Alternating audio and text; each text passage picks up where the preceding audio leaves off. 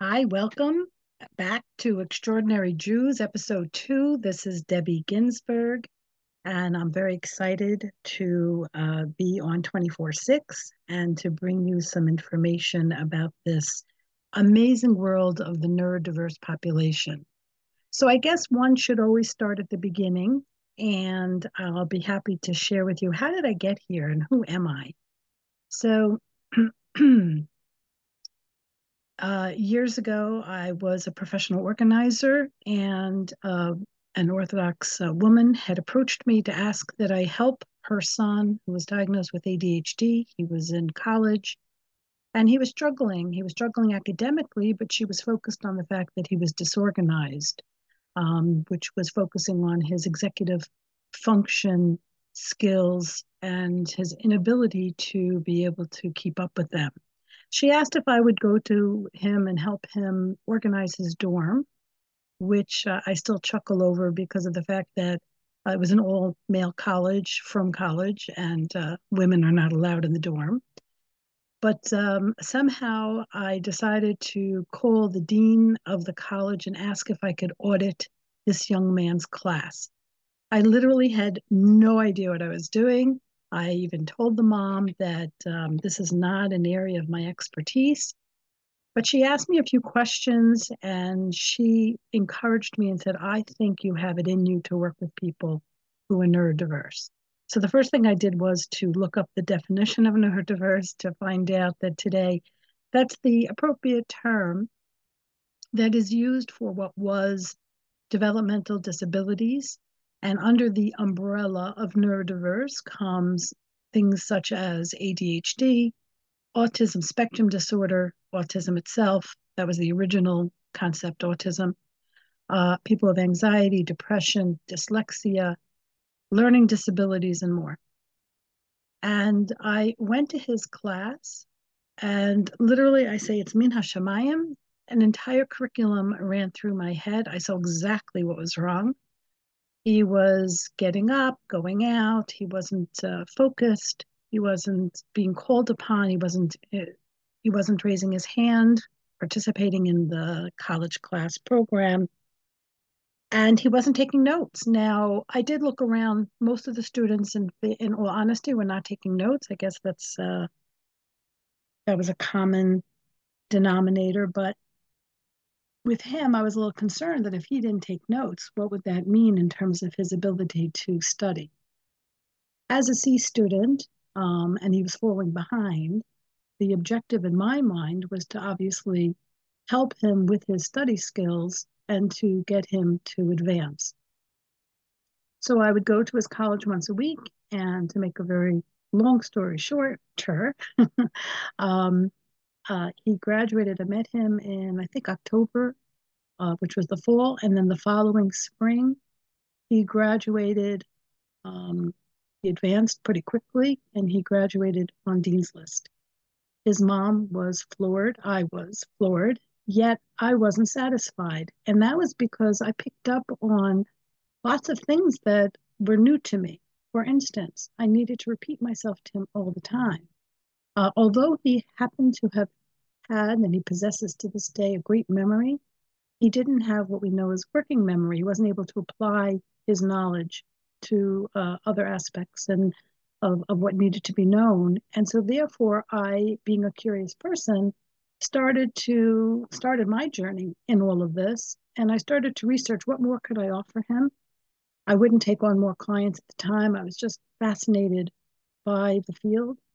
And I started to discover things such as um, neurocognitive training, which is uh, basically brain games that are specific to help build focus and cognitive skills and help to regulate emotions.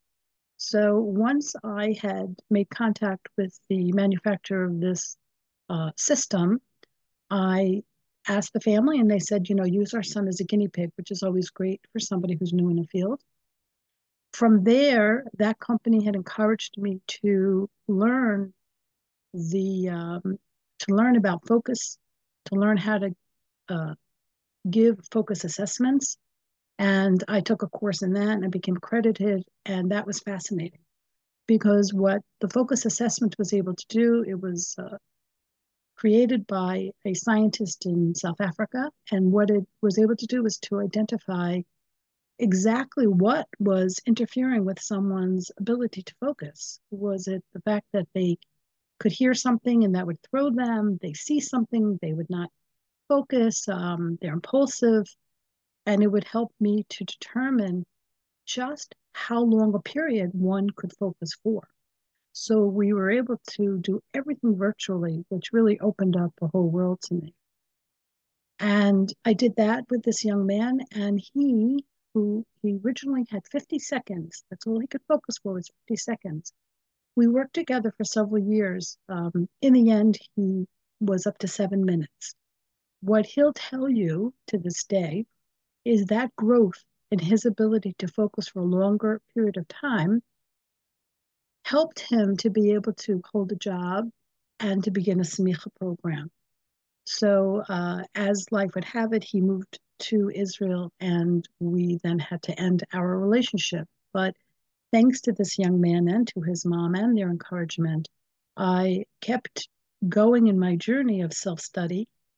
It led me to take another course. I had read about a course which was called the Neuro Change Method well, anything with the word neuro in front of it was fascinating to me because I was so pleased with the results of the neurocognitive training and what it was doing for my clients. We were able to actually have measurable results because after six months, we were able to give the focus assessment again and see how people changed.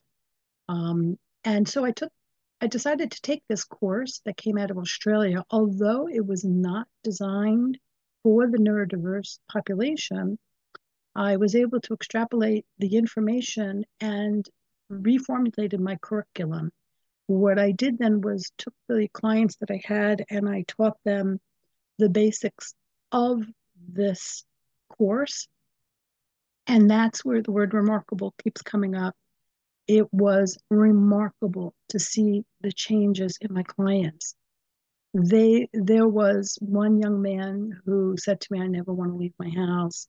He was uh, he started with me he was about 20. He's now 23, um, and with his growth, with him learning these skill sets, he is now living independently. Uh, another client of mine who had a pretty poor sense of self-esteem, and that was a tremendous obstacle. We worked on emotional regulation to a great extent. And he's now um, a college graduate and he's going on for more certificates after graduation, as well as he's working. There are many, many wonderful stories that I can share with you. And the most important part of this podcast is to give encouragement to families, to let you know that with the advances that the evidence-based research from neuroscience and psychology that one can benefit greatly if they learn studies if they learn certain skill sets to help them to manage their symptoms better. Um, and my purpose is to help the jewish community destigmatize this labeling because the talent and the intelligence is just not known until people you know start talking about the fact that just because someone has a diagnosis, this does not mean that they don't possess something of great value that we can bring into the schools, the workplace, and certainly into families as we look at Shidduchim, and we'll talk about that. I am delighted by being in this particular period of time and to be a professional in this field and to help people and just so excited by what I'm seeing and more so because I'm able to help people to recognize their talents and to help them develop them so that they can feel wonderful about themselves. And um, my daughter-in-law, who is a neuropsychologist, and I hope she'll be a guest on our show, she was the one who encouraged me to really work on helping people to recognize, label, embrace their emotion. Because once we're able to get that obstacle emotional dysregulation. Once we're able to regulate the emotions and sort of put those obstacles on the side, you watch as people will just move forward and they achieve great goals. So, the many things that fall under executive function disorder, time management, procrastination, overwhelm, well, those are related to emotional dysregulation. So, once you are able to manage those emotions, you are able to open yourself up to fantastic rewards, personal achievements, and what I call, you know, a fuller, richer, fulfilling life. So I look forward to sharing all of this with you, bringing some of my clients on who will remain anonymous, of course, unless they want to identify themselves, um, professionals who will speak about it. And I ask my audience, please contact me if you'd like to be on the show. And I encourage people, don't hide from the possibility that someone in your family has a di- has a symptomology that could be diagnosed as neurodiverse because education being able to teach people these skill sets being able to bridge the gap between the chronological age and their executive function age will help them be the best and help them reach what I call always their personal best. So here I am, Debbie Ginsberg, Extraordinary Jews, the untold story of the neurodiverse population. Thank you.